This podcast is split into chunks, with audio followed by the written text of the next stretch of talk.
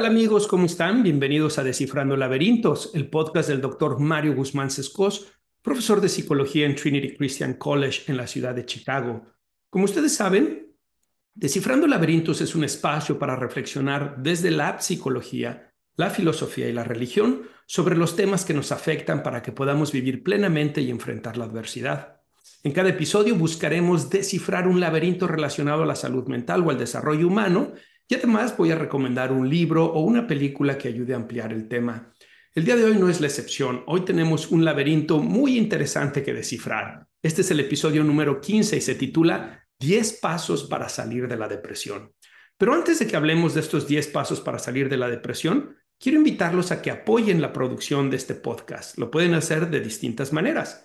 La primera es dejando tu calificación y tu comentario, así como compartiéndolo con tus conocidos ya sea que estés en Spotify, en Apple Podcasts, Google Podcasts, Amazon Music o en Audible, te invito a que dejes tu calificación ahí y que puedas compartir el episodio con más personas. Si tú estás en YouTube y estás viendo este episodio, te invito a que te suscribas a mi canal, que le dejes un like, deja tus comentarios y con mucho gusto te voy a responder y también compártelo con más personas. Créeme, eso ayuda mucho a la producción de este podcast, ya que los algoritmos de las plataformas lo presenten a más personas. También puedes ayudar económicamente. Lo puedes hacer a través de Spotify o de Anchor. Vas a ver que hay un link en la descripción de este programa en donde tú puedes hacer clic y ahí puedes dejar tu contribución económica. Si estás en YouTube, también vas a ver que hay un corazoncito en la descripción del programa y ahí puedes hacer clic y dejar tu contribución económica. Finalmente, la otra manera en que puedes eh, contribuir a la producción de este podcast es adquiriendo mis libros. Mi libro Lucas 24 y La transformación del adolescente, así como mi seminario en línea La transformación del adolescente. También en la descripción les dejaré los links a cada uno de los libros y al seminario para que puedan adquirirlos sin ningún problema. Muy bien, vamos pues a hablar sobre los 10 pasos para salir de la depresión. Pero antes quiero hacer un preámbulo, una introducción para que entendamos la magnitud del problema de la depresión y por qué es importante que ustedes puedan tener estrategias basadas en investigación científica y en la experiencia clínica que puedan servirles a salir adelante de la depresión. Lo primero es que tenemos que entender que la depresión es una, un problema, eh, una enfermedad mental, una enfermedad emocional, un problema psicológico, como ustedes quieran llamarlo, muy común. En realidad, hasta el 5% de la población adulta va a experimentar depresión y en total, contando tanto niños como adultos, es el 3.8% de la población que experimenta depresión. Se calcula que a nivel mundial existen 280 millones de personas padeciendo depresión en este momento. Además, tenemos que recordar que cuando la depresión no es tratada apropiadamente o llega a un nivel de severidad importante, el suicidio puede ser una experiencia común. Desafortunadamente, cada año tenemos más de 700 mil personas que se suicidan y tenemos que tener en cuenta que los jóvenes están en una situación de vulnerabilidad. Es la cuarta causa de muerte entre los jóvenes de 15 y 29 años. Algo que les digo a mis alumnos en la universidad cuando les enseño este tema de la depresión es que no existe ninguna otra enfermedad física o mental que dentro de sus síntomas, que dentro de los criterios diagnósticos incluya el deseo de quitarse la vida, ya sea que la persona lo desea, ya sea que la persona lo planea o ya sea que la persona lo intenta. Y desafortunadamente en muchos casos logran su cometido y terminan falleciendo. Por eso es muy importante que seamos cautos con lo que les decimos a las personas que tienen depresión. Cuando les decimos cosas como échale ganas, todo está en tu mente, no tienes por qué sentirte así, tal vez no es la mejor recomendación, tal vez no es la mejor forma de acercarnos a ellos. Yo sé que lo decimos con empatía, yo sé que lo decimos porque no sabemos qué más decir, pero no es necesariamente lo mejor, porque no es solamente echarle ganas o no es solamente que todo está en nuestra mente. Es un padecimiento real, es un padecimiento tan difícil que las personas llegan a suicidarse. Ni el cáncer, ni la diabetes, ni el SIDA, ni otras enfermedades crónico-degenerativas tienen esta característica, que dentro de sus síntomas, de sus criterios diagnósticos, la persona quiere suicidarse o va a intentar suicidarse. Por cierto, no son todos los pacientes depresivos, afortunadamente, son los casos más severos, pero incluso en casos moderados, la persona está constantemente pensando en que sería mejor si no estuviera vivo. Y es muy lamentable esa situación porque estas personas eh, cuentan con tratamientos, existen tratamientos que son eficaces. La depresión es uno de los padecimientos más comunes junto con la ansiedad, por lo cual la gente busca acompañamiento psicológico y psiquiátrico y tenemos tratamientos muy eficaces, pero desafortunadamente hasta el 75% de las personas con depresión que viven en países de ingresos bajos y medianos no reciben el tratamiento.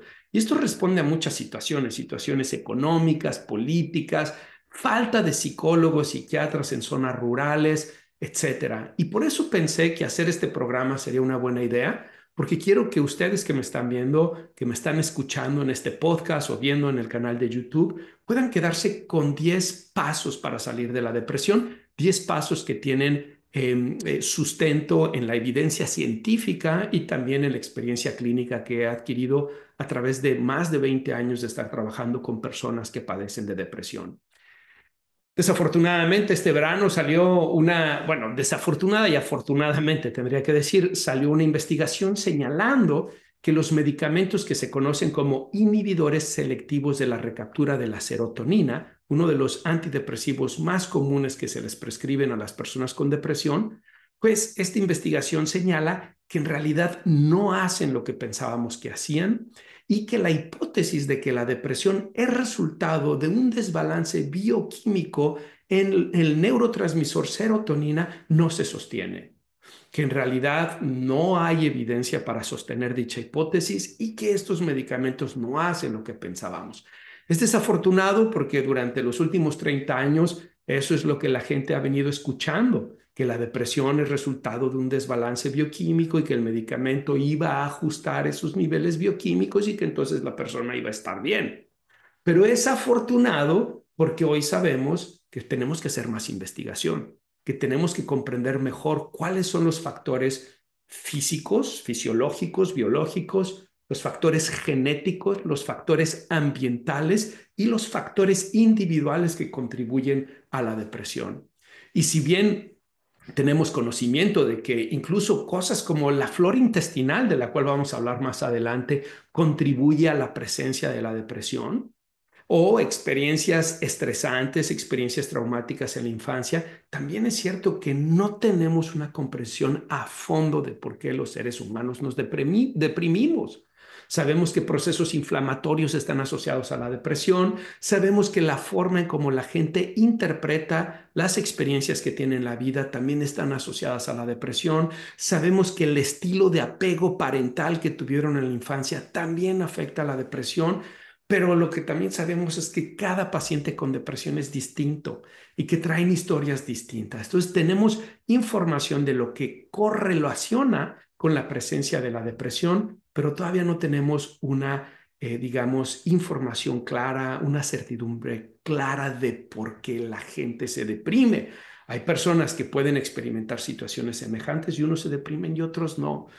Lo que sí sabemos es que hay tratamientos que son muy efectivos, tratamientos psicológicos que son muy efectivos y que incluso en un periodo de 12 sesiones las personas pueden experimentar una gran mejoría en su depresión. Estos 10 pasos de los que vamos a estar hablando el día de hoy están basados justamente en ese conocimiento, en esas terapias psicológicas que han mostrado ser efectivas a través de la investigación científica y que de alguna manera pueden ayudarles a ustedes en casa o a tus pacientes si eres un psicólogo o psiquiatra que estás escuchando o viendo este podcast. Seguro que estos 10 pasos pueden ayudarles también. Así que bueno, los invito a que ahora sí profundicemos en estos 10 pasos para salir de la depresión. Y el primero de ellos es que necesitamos ser pacientes. Ese es el primer paso, ser pacientes. Y por ser pacientes me refiero tanto a darte la oportunidad de acudir con un profesional de la salud mental, pero también, de lo cual voy a hablar más adelante, pero también de tener en cuenta que lograrás salir de la depresión la mayoría de las personas logran salir de la depresión, pero que llevará tiempo, llevará esfuerzo, llevará fracasos y aprendizajes. El proceso de vivir con la depresión no es fácil. El proceso de salir de la depresión tampoco es fácil. Pero este proceso de vivir y salir de la depresión puede ser también una oportunidad de crecimiento. Muchos de mis pacientes que han experimentado depresión y se han dado la oportunidad de poner en práctica estos 10 pasos que les comparto y de trabajar en una psicoterapia, han podido no solamente salir de la depresión, sino también experimentar bienestar psicológico. En algunos casos incluso un concepto que llamamos crecimiento postraumático. Así que quiero invitarte a que no pierdas la esperanza. No importa qué tan mal te sientas en este momento. Tal vez tus pensamientos te están diciendo, otros podrán salir de la depresión, pero yo no. Mi depresión es peor que la de todos los demás. He intentado todo y nada funciona. Bueno, quiero decirte, no, no has intentado todo.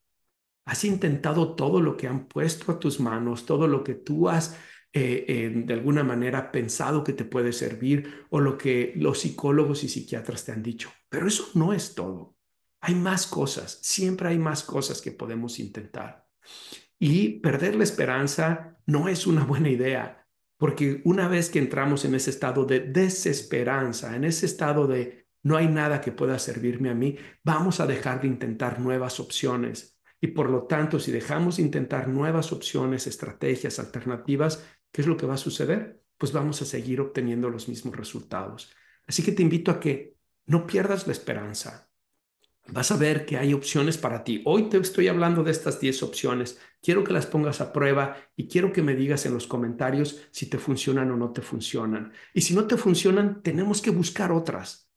Pero no pierdas la esperanza. Sé paciente. Ese es el paso número uno. El paso número dos es que es importante ponerse metas diarias. Yo les digo a mis pacientes cuando me visitan con un problema de depresión que necesitan asumir una actitud de científicos.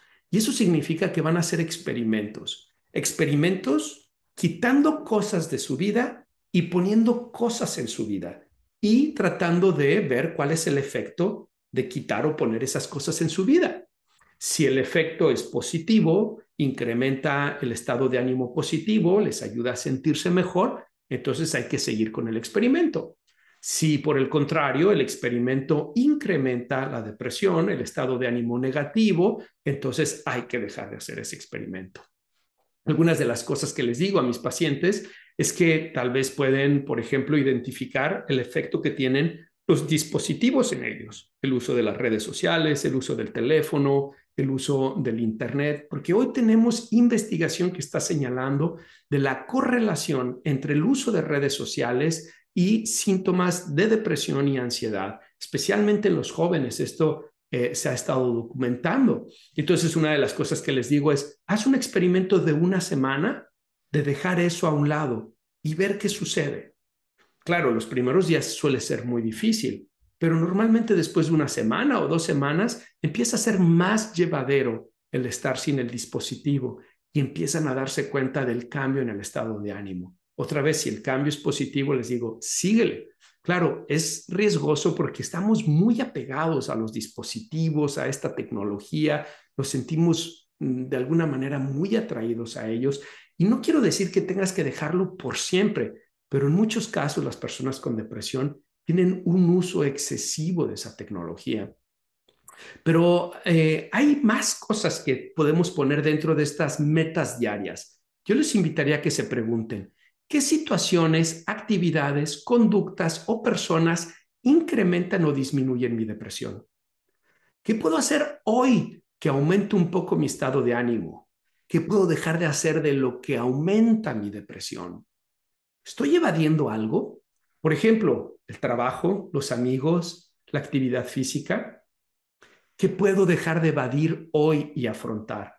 Una vez que identifiques esas actividades, esas personas, esas situaciones que incrementan tu estado de ánimo o que incrementan tu depresión, entonces lo que puedes hacer es que puedes hacer una lista de ellas y puedes agendarlas en tu calendario y puedes evaluar la dificultad y la satisfacción de estas actividades o situaciones, tanto la pronosticada como la real.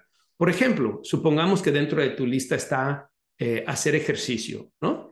Y entonces puedes pronosticar ¿qué tan difícil y satisfactorio va a ser hacer ejercicio para ti? Em, va a ser tal vez en una escala del 0 al 10, donde 10 es terriblemente difícil y 0 es nada de difícil. Y tal vez tú pones, no, pues va a ser como 9 de difícil, ok.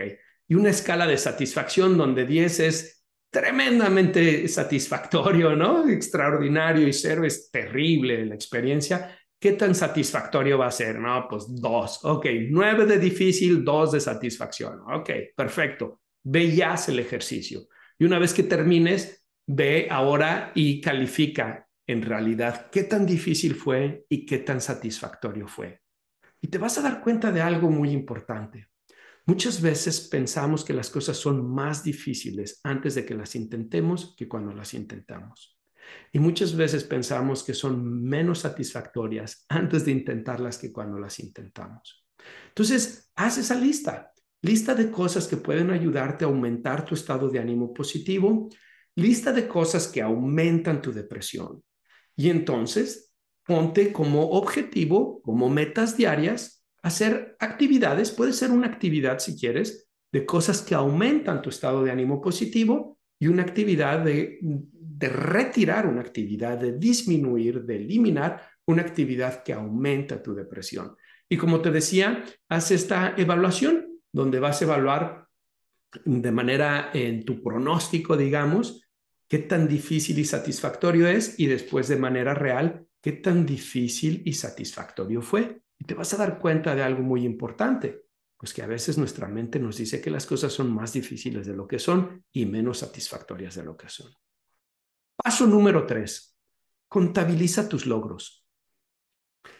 La depresión es un trastorno que lleva a que las personas desarrollen sesgos cognitivos, sesgos cognitivos como la visión de túnel, todo o nada, em, eh, la lectura del pensamiento, la, adivinación del futuro, eh, el salto a las conclusiones. Y estos sesgos del pensamiento, estos sesgos cognitivos, eh, hacen que las personas vayan descalificando lo positivo en su vida. Y entonces se van enfocando más y más en las cosas negativas que les suceden. Y efectivamente, les suceden cosas negativas. A todos nos suceden cosas negativas. Y muchas veces a los pacientes depresivos les suceden con más frecuencia que a los pacientes no depresivos.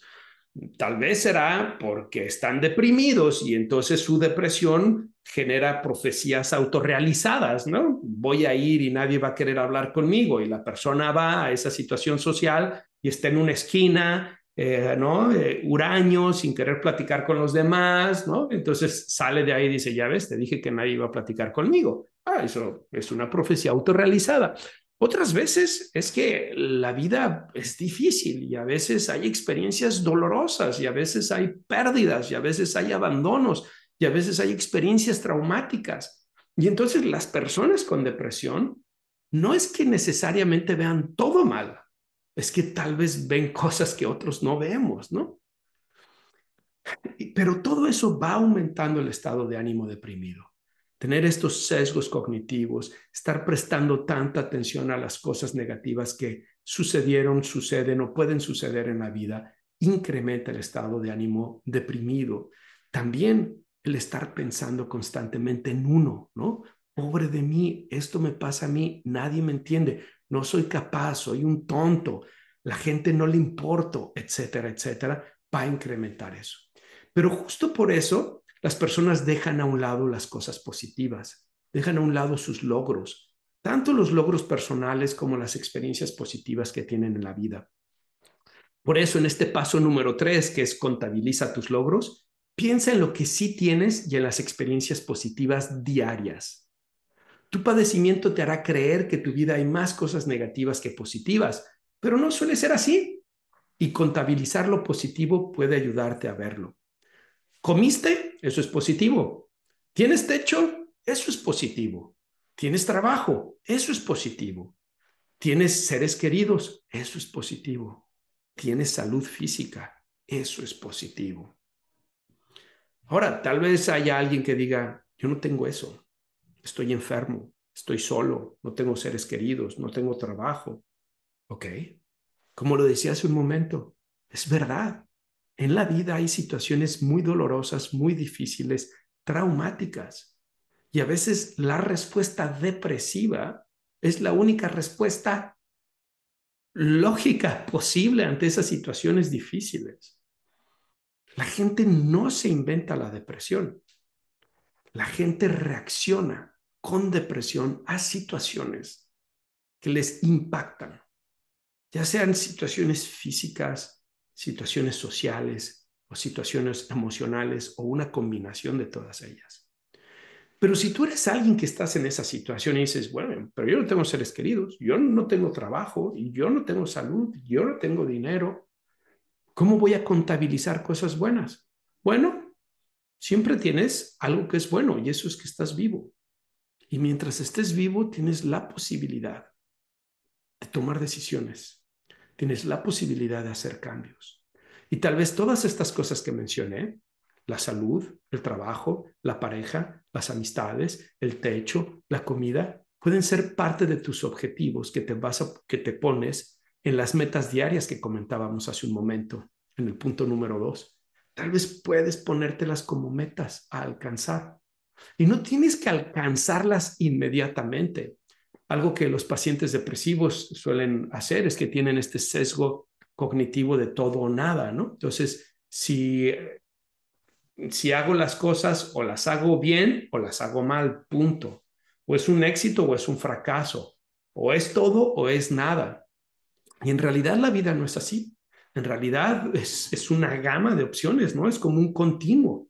Entre el todo y el nada hay el más o menos, o deberíamos, decir eh, más, más que menos, más o menos, y después tendríamos que decir menos que más y después menos o absolutamente nada, ¿no? Y creo que es importante el que puedas ponerte una visión progresiva cuando estés pensando en las metas que quieres alcanzar. No tiene que ser todo o nada, puede ser poquito o puede ser algo es mejor que nada, paso a paso. Cuando los pacientes me visitan dentro de esos experimentos que les decía que, que hagan, una vez que hacemos esa lista de las cosas que les ayuda a incrementar su estado de ánimo positivo y las que les ayuda a aumentar su depresión para que dejen de hacerlas, el tema de la actividad física recurrentemente sale, ¿no? Y una de las cosas que me dicen es que es muy difícil para mí hacer ejercicio. Tengo muchos años que no hago ejercicio. No siento nada de energía, no siento nada de deseo de hacer ejercicio les digo, ok, no pasa nada. ¿Qué te parece que el objetivo del día de mañana sea ponerte los tenis y el pants? Y una vez que tengas los tenis y el pants, salir a caminar cinco minutos. ¿Cinco minutos podrías hacerlo? Yo creo que sí. Ok, esa va a ser tu tarea de esta semana. Durante esta semana, tres días, cuatro días, si puedes, te pones tus tenis, te pones tus pants y sales a caminar cinco minutos y vas a hacer esa evaluación. Eh, ¿Qué tan difícil es y qué tan satisfactorio es como pronóstico? Y después, ¿qué tan difícil fue y qué tan satisfactorio fue como realidad? Para que así a lo largo de esta semana tengamos esa información objetiva de qué tan difícil o no fue, qué tan satisfactorio fue o no, y que tú y yo podamos trabajar con eso y veamos si todavía piensas lo que estás pensando de que tú no puedes hacer ejercicio y de que eso no te va a servir. La mayoría de los pacientes dicen, ok, eso sí puedo hacer, cinco minutos puedo hacerlo. Y cuando regresan la siguiente semana y se dan cuenta que fue menos difícil de lo que pensaron y fue más satisfactorio de lo que pensaron y que sí pudieron hacerlo, se sienten motivados. Y entonces para la siguiente semana pasamos de cinco a diez minutos. Entonces les digo, ¿qué tal si ahora el objetivo es diez minutos? no puedo, estoy muy ocupado, cinco minutos en la mañana, cinco minutos en la noche, ¿qué opinas de eso? ¿no? Lo que sirva para ti. Pero es una visión en donde nos enfocamos más en el progreso que en el resultado, más en el proceso que en el resultado. Y eso es lo que quiero invitarlos. El número tres, como dijimos, es contabiliza tus logros, contabiliza lo positivo en tu vida. Algo positivo tienes. Pero incluso si estás en una situación donde no hay nada o hay muy poco positivo en tu vida, bueno, ahí hay una oportunidad y es la de ponerte esas cosas como metas y trabajar en ellas desde esta perspectiva que te sugiero, desde el proceso, más que desde el resultado. Número cuatro, inicia actividad física. Ya les comentaba hace un momento que es una de las primeras cosas con las que trabajo con mis pacientes. Y es que la actividad física a nadie le hace mal, pero a todos nos hace mucho bien. La investigación muestra que es de gran ayuda en el manejo de la salud mental, no solo para la depresión, para la ansiedad, para los trastornos obsesivos compulsivos, para los trastornos de sustancias. La actividad física es clave dentro del proceso de recuperación de la depresión y de otros trastornos mentales. Por ejemplo, un metaanálisis de 25 investigaciones que fue publicado en el Journal of Psychiatry Research eh, muestra que los músculos actúan como una esponja previniendo que la quinerunina se convierta en un agente tóxico que suele estar implicado en la depresión. Además, esta investigación, junto con muchas otras investigaciones, han señalado que los niveles depresivos reducen significativamente en los pacientes con depresión cuando hacen actividad física, sobre todo cuando hacen ejercicio aeróbico, correr, andar en bicicleta, nadar, salir a caminar, no tienes que ser un Ironman para esto, no tienes que correr el maratón de Chicago, que bueno, si vienes a correrlo aquí a Chicago me saludas, pero no tienes que hacer todo eso. Es, estamos hablando de ejercicio, de ejercicio moderado. No tienes que ser un atleta de alto rendimiento. ¿Quieres hacerlo? Perfecto, puedes hacerlo perfecto, pero que no sea ese tu objetivo cuando estás en depresión y cuando no estás haciendo nada de depresión. Que tu objetivo sea lo que te decía, el proceso, algo es mejor que nada. Y no importa si son cinco minutos, esos cinco minutos son mejor que no cinco minutos. Esta idea, este punto número cuatro, este paso número cuatro para salir de la depresión, la, actividad física, tiene que ver con lo que el poeta romano Juvenal hace varios siglos decía, men sana en corpore sano, ¿no? Mente sana en cuerpo sano. Nuevamente quiero invitarlos a lo que les decía al principio de este episodio. No existe ese dualismo entre el cuerpo y la mente. Nuestro cuerpo y nuestra mente es un binomio.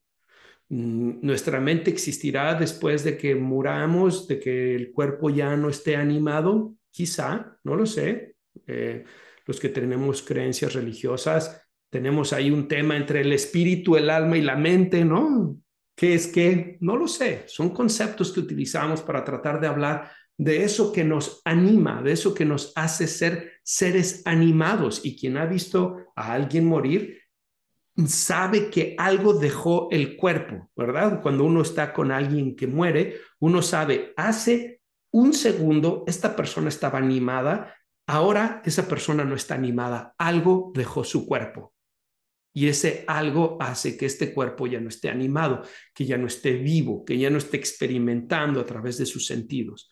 Pero eso no quiere decir que sean dos cosas en el sentido de que no hay integración en ellas, porque mientras estamos vivos, requerimos de nuestro cuerpo para la manifestación de nuestra mente, nuestros pensamientos, nuestras ideas, nuestras emociones, eh, nuestra inteligencia, nuestro razonamiento, nuestra capacidad de desarrollar hipótesis, soluciones, etcétera. Requerimos de nuestro cuerpo, requerimos del cerebro para eso. Por lo tanto, hay que tratar de dejar a un lado ese dualismo y hay que reconocer lo que es bueno para el cuerpo es bueno para la mente y lo que es bueno para la mente es bueno para el cuerpo. Y el ejercicio es bueno para el cuerpo y para la mente, así que los invito a que lo consideren seriamente. Paso número cinco, persevera. Cuando no logres y recaigas, cuando la depresión o la ansiedad o las sustancias o la desesperanza te hayan ganado la batalla, recuerda que es solo una batalla, no es la guerra. Acepta que fue un mal día. Vete a dormir, descansa, y reinicia mañana y vuelve a los puntos que estuvimos mencionando. No siempre vas a poder cumplir tus metas. Van a haber metas que te vas a trazar, como por ejemplo, hoy le voy a hablar a mis amigos de la, ah, de la juventud, que tengo mucho tiempo que no los veo y a los cuales quería mucho. Y tal vez tienes el teléfono, estás por marcarles y, y tu voz interna te dice, no lo hagas, no se interesan por ti, de nada sirve lo que estás haciendo. Y tal vez no lo haces. O tal vez dices, hoy voy a salir a hacer ejercicio, esos cinco minutos de los que decía Mario, solo cinco minutos, y te ponen los tenis, el pan, si estás en la puerta y dices, no, mejor no, mejor me voy a quedar en Netflix. Aunque sabes que Netflix incrementa tu depresión, porque sí, uno la pasa bien en el momento, pero cuando uno está constantemente haciendo este binge watching, como le llaman, ¿no? Este, este, eh, este constante eh, observación de, de programas televisivos, lo que sucede es que uno termina sintiéndose más mal. O tal vez tú dijiste, voy a dejar de tomar alcohol porque me he dado cuenta que el consumo de alcohol está asociado con mi estado de ánimo depresivo. Y esa noche terminas tomando alcohol y tal vez se te pasaron las copas. Bueno, no pasa nada. Mañana es un nuevo día y mañana te levantas e inicias nuevamente. Persevera. ¿Te acuerdas cuál era el paso uno? Que en el paso uno les estaba diciendo, sé paciente, lo lograrás, pero llevará tiempo, esfuerzo, fracasos y aprendizajes. Y cuando esos esfuerzos y aprendizajes y fracasos se hagan presentes y cuando sea difícil para ti hacer los pasos que estoy mencionando, necesitas perseverar. Aquí no hay alguien que haya fracasado en la depresión, Aquí hay alguien que tiene depresión y que por lo tanto la depresión hace que esa persona tenga días malos, días regulares y días buenos. Y cuando hay días malos, es importante que podamos ser comprensivos con nosotros mismos y no darnos por vencidos y seguir adelante. Y cuando hay días regulares y buenos, es importante tomar ventaja de ellos y seguir esforzándonos para seguir saliendo de la depresión. Número seis, el paso número seis para salir de la depresión, busca ayuda. No necesitas afrontar esto solo. Este es un mensaje especialmente importante para los hombres. Las mujeres de manera natural suelen compartir más su estado emocional, suelen platicarlo más con sus amistades, suelen acudir más a terapia también, pero los hombres suelen ser más reservados, les preocupa que si hablan de sus emociones, de su estado de ánimo, tal vez no van a ser comprendidos, tal vez no van a ser respetados, tal vez incluso algunos de ellos tienen ideas mm, de que si tú tienes depresión o si tú buscas ayuda es una señal de debilidad. Pero no es así, todos necesitamos ayuda. Yo he tomado terapia, yo he tenido depresión y creo que es muy importante que podamos normalizar estas situaciones y ver que uno puede hacerle frente y que es más fácil cuando uno le hace frente acompañado. Y en eso significa que hay que incluir a la familia, hay que incluir a los seres queridos, hay que hacerles ver el momento por el cual estamos pasando, pedirles su ayuda, pedirles su apoyo, hacerles ver qué es lo que ellos pueden hacer para ayudarnos, pero hay que ser cuidadosos porque Muchas veces podemos caer en ganancias secundarias y lo que queremos es que ellos hagan lo que nosotros queremos, que nos consientan, que nos chiquien o que tengamos un estado de excepción donde no tengamos que hacer ciertas responsabilidades. Pero eso no es lo que necesitamos cuando estamos deprimidos de parte de los demás. Lo que necesitamos de los demás es que nos recuerden, tú puedes hacer algo con esta depresión. Ahí están los 10 pasos que Mario te estaba diciendo en el podcast. Puedes ser paciente, puedes em, eh, trabajar poniéndote metas diarias, puedes contabilizar tus logros, puedes iniciar actividad física, persevera cuando caigas, cuando las cosas no hayan salido bien y busca ayuda profesional, porque el número seis no es solamente de hablarlo con los seres queridos y pedirle su ayuda. El número seis, el paso número seis, busca ayuda, también tiene que ver con acude a la terapia cognitivo-conductual. La terapia cognitivo-conductual ha mostrado ser una terapia efectiva en el manejo de la depresión. No hay efectos secundarios. Es una terapia que se viene utilizando desde hace 70 años, 60 años y ha mostrado ser eh, eh, eficaz a tal punto que tenemos protocolos de 12 sesiones en donde las personas pueden salir adelante de sus síntomas depresivos. Algunos les tomará más, algunos incluso les toma menos pero es una terapia efectiva donde vas a aprender habilidades que te van a ayudar no solo para superar la depresión, pero también para tu relación de pareja, para tus relaciones laborales, para tu autocuidado. La terapia cognitivo-conductual tiene una máxima o un principio terapéutico que dice, no son los problemas los que te afectan o las situaciones o las personas, sino lo que tú piensas acerca de ellos, lo que en realidad te afecta. Y es que nuestra mente tiene dos tipos de pensamientos, pensamientos racionales e irracionales.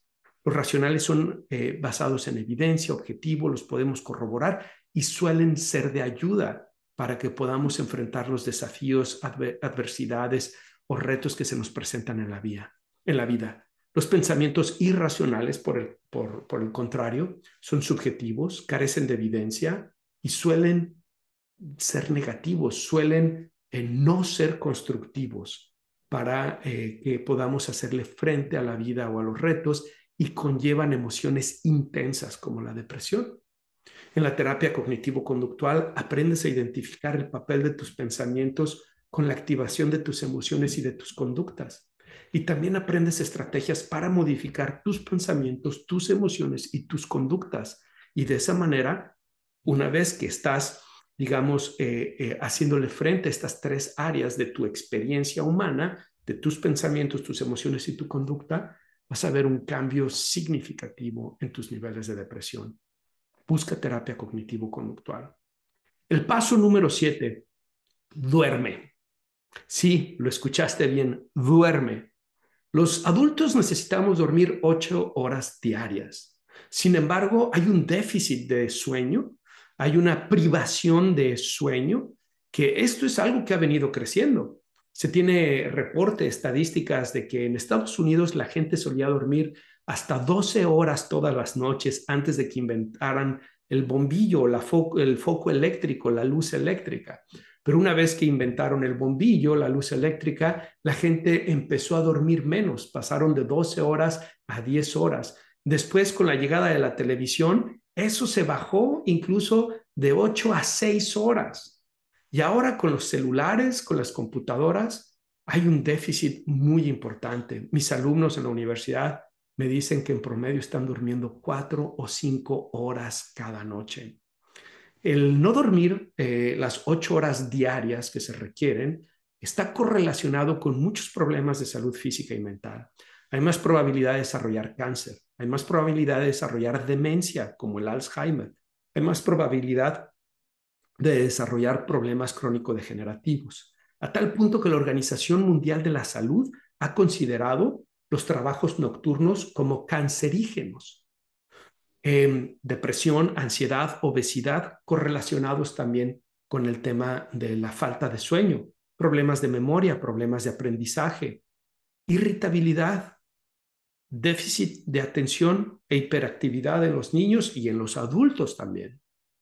Cuando dormimos, lo que sucede es que nuestro cuerpo se regenera, nuestras células se regeneran, tanto a nivel, digamos, eh, del organismo en general, físico, como a nivel cerebral, en donde se da la consolidación de las memorias y por lo tanto se genera el proceso de aprendizaje.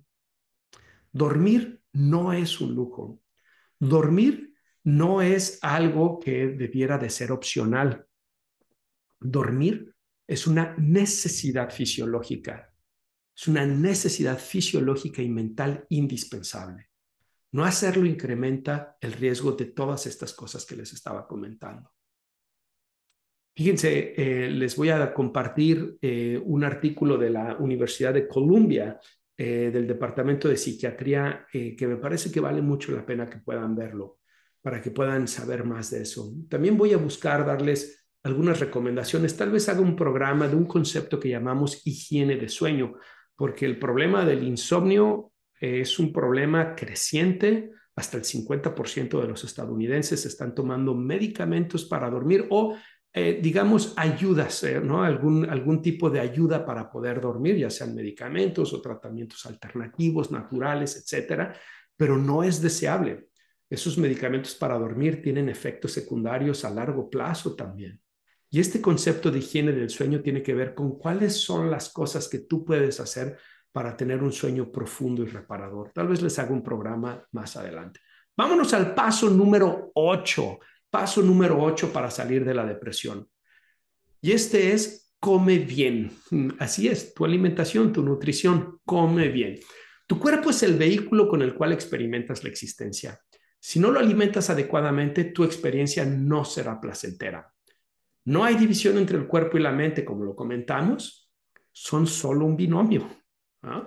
La investigación muestra que la alimentación tiene un papel fundamental en la microbiota intestinal o la llamada flora intestinal y que es fundamental para la neurotransmisión dopaminérgica y por lo tanto para la prevención y tratamiento de la depresión y la ansiedad.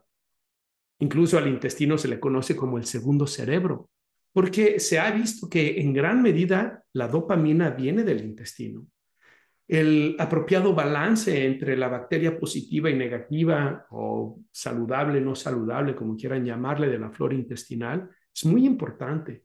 Y todo eso comienza con cómo nos alimentamos. Alimentos fritos, alimentos eh, eh, eh, industrializados, alimentos con altos contenidos calóricos, azúcares, etcétera, son alimentos que van a fortalecer a esta bacteria, digamos, no saludable que existe en nuestro intestino.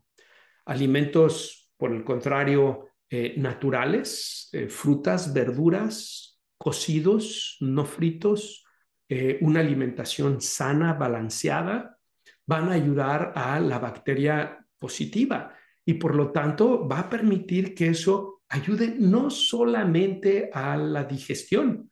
Mm, les decía que el intestino se conoce como el segundo cerebro porque está conectado con el cerebro, tiene una serie de funciones muy semejantes a lo que sucede en nuestro cerebro y por eso es que se genera en gran medida eh, estos niveles de dopamina en, el intestino, en la flora intestinal, y por eso es tan importante que podamos balancearlo. Así que una sana alimentación es fundamental también. Si tú estás teniendo obesidad, si estás comiendo de esta, como le llaman en inglés, junk food, ¿no? Esta comida procesada, frita, alta en calorías, etcétera, estás poniendo en riesgo tu salud física y tu salud mental y va a ser más difícil que salgas de Ah, de la depresión que estás experimentando. Y dentro de ello tenemos que hablar de manera especial del papel del alcohol, porque muchas personas con depresión usan y abusan del alcohol por el efecto, digamos, inmediato que tiene en relajarles, en bajar los niveles de estrés y en experimentar cierta satisfacción en la vida. Pero como lo he comentado en otro episodio, el alcohol tiene un efecto paradójico y a la larga va a hacer que tu depresión sea más intensa y más difícil de salir. El alcohol tendría que ser, junto con otras drogas, tendría que ser también uno de tus objetivos para retirar en esas metas diarias. Paso número nueve, socializa. Somos animales sociales. El aislamiento es nocivo para la salud física y mental. Las personas aisladas incrementan el riesgo de desarrollar cáncer, enfermedades coronarias y reduce la expectativa de la vida. Además, las personas con depresión suelen eh, experimentar ese aislamiento muchas veces porque en realidad se encuentran en una situación de aislamiento y en otras porque ellos mismos se han aislado de la sociedad.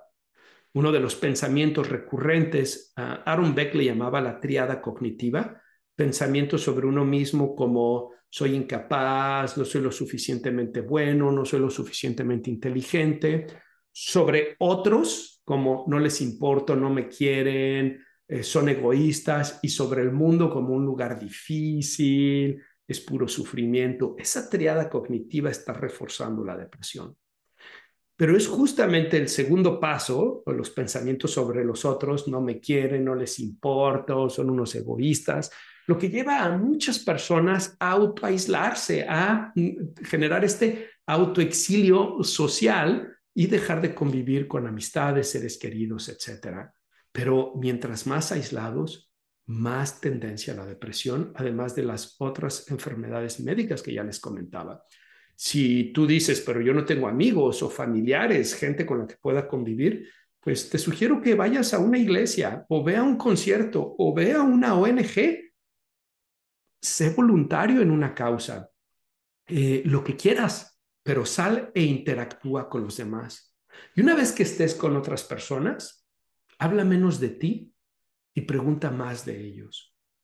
Los depresivos tienen esta tendencia a estar pensando en ellos constantemente y cuando están en convivencia con alguien más, se la pasan hablando de ellos. Es que estoy muy mal, mi vida está muy fea, no entiendo qué está pasando, esto es un desastre. Y lo que sucede es que la contraparte dice, ok, esta conversación no está siendo muy amena. Y entonces se retiran, dejan de convivir y eso termina reforzando los pensamientos de la triada cognitiva de no les importo, no me quieren, son unos egoístas. No es eso. Es que si te la estás pasando hablando de ti y de una manera negativa, pesimista, la gente primero va a sentir lástima o compasión, pero después se van a sentir con las manos atadas, desesperados por no saber cómo ayudarte. Y cuando la gente se siente así, suelen alejarse. Entonces, quiero hacerte la invitación, cambia el foco, la orientación de la conversación. En lugar de hablar de ti, habla de ellos. Pregúntales, ¿cómo estás tú? ¿Cómo está tu vida? ¿Cómo está tu familia? ¿Cómo está tu esposo, tu esposa? ¿Cómo está tu trabajo? Si no los conoces mucho, pregúntales, oye, ¿y tú por qué estás aquí? ¿Qué te llevó a venir aquí? ¿Cuánto tiempo has estado viniendo? ¿Cómo está siendo esta experiencia para ti? Tienes que salir. Y una vez que salgas, trata de entablar estas conversaciones, donde el centro de la conversación no seas tú, sino sean ellos. Y vas a ver, la gente va a encontrar eso agradable y la gente va a querer acercarse a ti, la gente va a querer convivir más contigo. Y vámonos al punto número 10, al paso número 10 para salir de la depresión. Y este paso es busca lo sagrado. Sí, lo escucharon bien, busca lo sagrado. No somos solo eh, seres animales, no, no somos solamente animales, somos también seres espirituales. Y por lo tanto necesitamos una visión trascendente para encontrar el verdadero sentido y propósito de la existencia, del sufrimiento y de la satisfacción.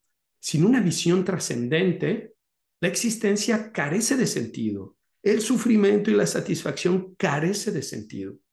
Además, la investigación en la psicología y la religión, cuando se hace investigación desde la psicología para tratar de indagar, entender cuáles son los efectos de la religión en el ser humano, ha sido contundente. Tenemos décadas de investigación señalando los beneficios para aquellos que practican religiosidad intrínseca. Quiero explicarles que hay dos niveles de religiosidad desde la psicología, si lo entendemos.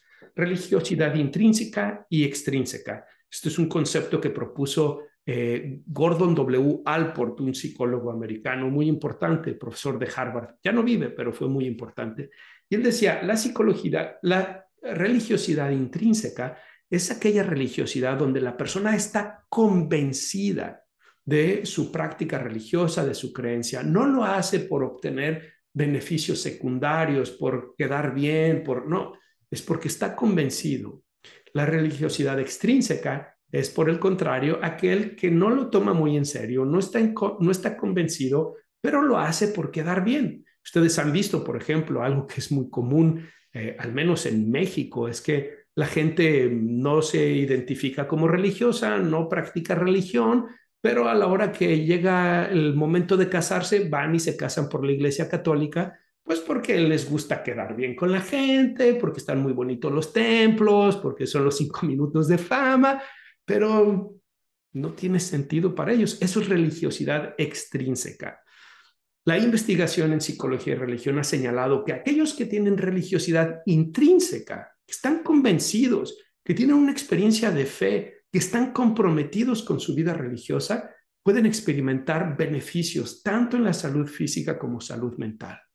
En la salud física tienen una tendencia a una mayor expectativa de vida, menos problemas de enfermedades crónico-degenerativas, problemas como diabetes, cáncer, eh, hepatitis, cirrosis, son menos comunes en las personas que tienen religiosidad intrínseca y a nivel de salud mental suelen gozar de mayores niveles de salud mental positiva y suelen tener menos trastornos mentales como depresión, ansiedad, intentos suicidas, alcoholismo, etc. Y una de las razones que les explico a mis alumnos de por qué la religión, por qué esta idea de lo sagrado tiene ese efecto tan positivo en la salud física y mental es porque cuando uno es parte de un sistema religioso, ese sistema religioso tiene una serie de creencias que nos dice qué está bien y qué no está bien. Y en la mayoría de los casos hay una visión de que el templo, de que el cuerpo es el templo del Espíritu Santo y que por lo tanto hay que cuidarlo. Las personas religiosas suelen tomar menos, suelen utilizar menos drogas, suelen ser más cuidadosas con su alimentación, suelen hacer más ejercicio. Eso incrementa su salud física. Pero por otro lado, si tú formas parte de una comunidad religiosa, lo que sucede es que cuando tienes problemas, tienes más personas con quien hablar. Además, es más fácil eh, encontrar amistades y compañerismo porque hay más personas que piensan como tú con las cuales puedes convivir. Por lo tanto, se convierte también en una red de apoyo social muy importante, ¿no? Pero en cambio, las personas que no tienen una práctica religiosa intrínseca, las personas que viven desde el ateísmo, que viven desde la negación de lo sagrado, tienen una situación más difícil para encontrarle sentido a la vida, sentido a la existencia, sentido al sufrimiento, sentido a la satisfacción. Por eso es que es más común que las personas no religiosas puntúen más alto en nihilismo, en una falta de sentido en la vida y que muestren también problemas emocionales. Claro, no vamos a hacer una generalización. Ustedes y yo sabemos que hay personas religiosas con muchos problemas psicológicos, como también hay personas no religiosas que no tienen graves problemas psicológicos. Pero estadísticamente hablando, tenemos décadas de investigación señalando estos beneficios no solamente en el cristianismo, también en otras religiones se observan estos beneficios. Así que la búsqueda de lo sagrado es muy importante. Y aquí estoy hablando desde la perspectiva psicológica solamente, no cuando hablo de que hay beneficios en el cristianismo y en otras religiosas, religiones, estoy hablando desde la perspectiva psicológica, no lo estoy hablando desde una perspectiva teológica, no me voy a centrar en este episodio a hablar cuál de las religiones es verdadera o no, o cuál realmente está representando eh, a Dios más fielmente o no. Ese es otro tema para otras personas o para otro episodio. Lo que le estoy diciendo es la práctica de la religiosidad intrínseca. En el cristianismo, en el budismo, en el judaísmo, en el islam, en el hinduismo, aumenta los niveles de salud física, de salud mental y sirve como un protector de trastornos mentales, contra los trastornos mentales. ¿Ok? Entonces, vamos a hacer una síntesis de lo que dijimos. Hablamos que la depresión, pues, es un problema mundial muy grande que hay más de 280 millones de personas que lo padecen y vimos que hay tratamientos muy efectivos que eh, pueden ayudarlos, pero que desafortunadamente no todos tienen alcance para ello. Y por eso les dije estos 10 pasos para salir de la depresión que están basados en evidencia científica y en mi experiencia clínica de más de 20 años trabajando con pacientes deprimidos. Y dijimos que el paso número uno es ser paciente. Va a llevar tiempo, esfuerzos y fracasos. El paso número dos, ponerse metas diarias de las cosas que pueden ayudarte a sentirte bien y de quitar cosas que hacen que te sientas mal. El paso número tres, contabilizar tus logros, no quedarte solamente con las cosas negativas que te han sucedido en la vida o con las cosas que no tienes, sino identificar las cosas que sí tienes, mostrar gratitud por ellas y las que no las tienes, verlas como objetivos para ponerlas dentro de tus metas diarias. El paso número cuatro, dijimos actividad física. Necesitas iniciar la actividad física porque está correlacionado con mejor salud física, mejor salud mental y porque termina haciendo honor a esa máxima latina de mens sana en corpore sano o mente sana en cuerpo sano. El paso número cinco dijimos persevera. Van a haber días que lo vas a hacer bien, días que lo vas a hacer más o menos y días que lo vas a hacer mal. No pasa nada. Levántate, adopta una actitud del proceso más que del resultado. Que tu objetivo sea intentarlo, meterte al proceso, no el resultado final, y de esa manera te vas a motivar cuando no lo hayas logrado. Número seis, busca ayuda. Compártelo tanto con tus seres queridos como con un profesional en la terapia cognitivo-conductual que ha mostrado ser eficaz en el manejo de la depresión, tan eficaz que algunos pacientes en 12 sesiones muestran una gran mejoría en sus trastornos depresivos. Duerme, dijimos que el dormir es una necesidad fisiológica y mental, no es un accesorio, no es un lujo, es una necesidad vital y necesitamos dormir ocho horas. Tu día debe de estar organizado acorde a esas ocho horas de dormir y no de la otra forma. tu dormir no debe de estar organizado en base al día, sino el día en base al dormir. Número ocho, el paso número ocho, dijimos, come bien.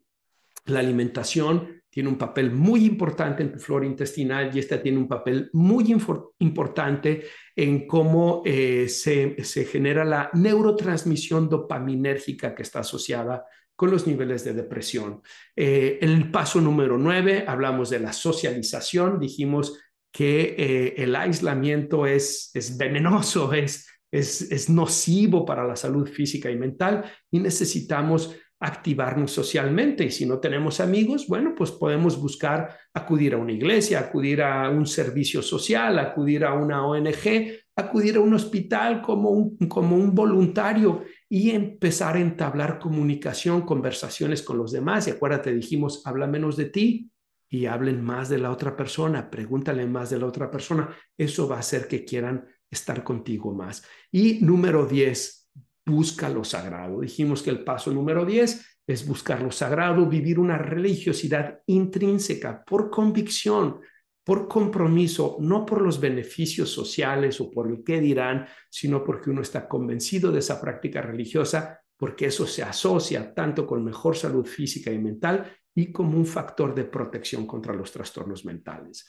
Muy bien, esos son los 10 pasos para salir de la depresión. Espero que sean pasos que te animes a llevar a cabo, que te animes a intentarlos. Bueno, y ahora vámonos a la última parte de este podcast, que es eh, el libro o documental que les voy a recomendar. Y en realidad hoy les traigo tres recomendaciones. La primera recomendación es que vamos a hablar sobre el control de tu estado de ánimo. Es un libro, perdón, es un libro que se llama El control de tu estado de ánimo. Los autores son Greenberg y Padesky. Y es un libro que me gusta mucho porque fue desarrollado, diseñado para pacientes con depresión y pacientes con ansiedad como un libro de trabajo. Es una forma de terapia en libro. Lo vas a leer, pero vas a tener ejercicios que completar y te van a ayudar a identificar ese principio de la terapia cognitivo-conductual que te decía hace un momento. La relación entre tus pensamientos, tus emociones y tus conductas. Y lo que puedes hacer para modificar esas tres áreas y, que tú puedas experimentar mayor bienestar psicológico y salir de la depresión. Es un libro muy útil, te va a ayudar a identificar tus errores del pensamiento, a saber cómo manejar tus emociones y a cómo cambiar tus conductas. Así es. Entonces se llama El control de tu estado de ánimo. Los autores Greenberg y Padesky. Les voy a dejar todo esto en la descripción del episodio. La segunda recomendación es que quiero invitarte que vayas a mi blog. Te voy a dejar el link a un artículo que escribí ahí que se llama La controversia de los antidepresivos. Al principio de este programa les hablé de esta controversia que surgió en el verano del 2022 por esta investigación que señala que la hipótesis de la serotonina, es decir, del desbalance bioquímico de la depresión, no se sostiene y que lo que creíamos que hacían los medicamentos antidepresivos pues no parece ser que hagan lo que nosotros creíamos. Eso no quiere decir que no les sirvan a algunas personas, quiero ser cauto con esto. Tampoco quiere decir que los vayas a dejar por ti mismo. Cualquier modificación en los medicamentos tiene que ser acompañada de un médico psiquiatra. Pero lo que quiere decir es que no es lo que pensábamos. Y en ese artículo explico más eh, lo que significa esta investigación y también algunas recomendaciones. Y finalmente quiero recomendarte que escuches el episodio número 6 de Descifrando Laberintos de este podcast, porque ahí abordé el tema de qué es la depresión y cómo tratarla. Eh, así que espero que esas tres recomendaciones, el libro El control de tu estado de ánimo, mi artículo La controversia de los antidepresivos y el episodio número 6, qué es la depresión y cómo tratarla, les puedan ayudar a completar la información que hemos visto el día de hoy de cómo salir de estos 10 pasos para salir de la depresión.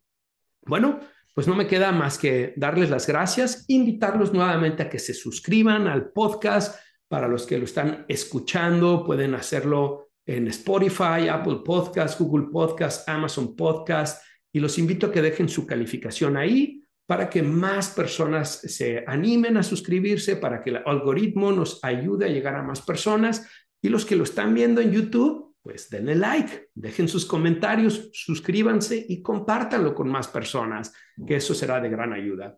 Les mando un abrazo, espero que estén muy bien y los invito a que practiquen estos 10 pasos que vimos y me digan cómo les fue practicándolo. Hasta siempre.